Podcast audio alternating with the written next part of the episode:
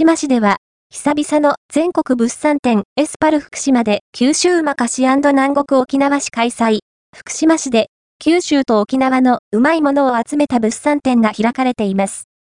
九州馬菓子南国沖縄市会場には、約500点の名産品が勢揃いしました。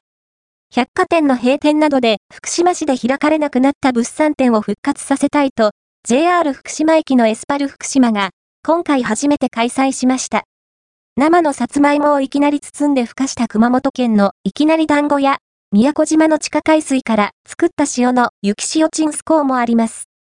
男性買い物客、変わったお菓子がいっぱいありますからね。チン、スコーとかこの辺ではやっぱり買えないから、開催は3月11日までで、営業時間10時から20時、最終日は16時までです。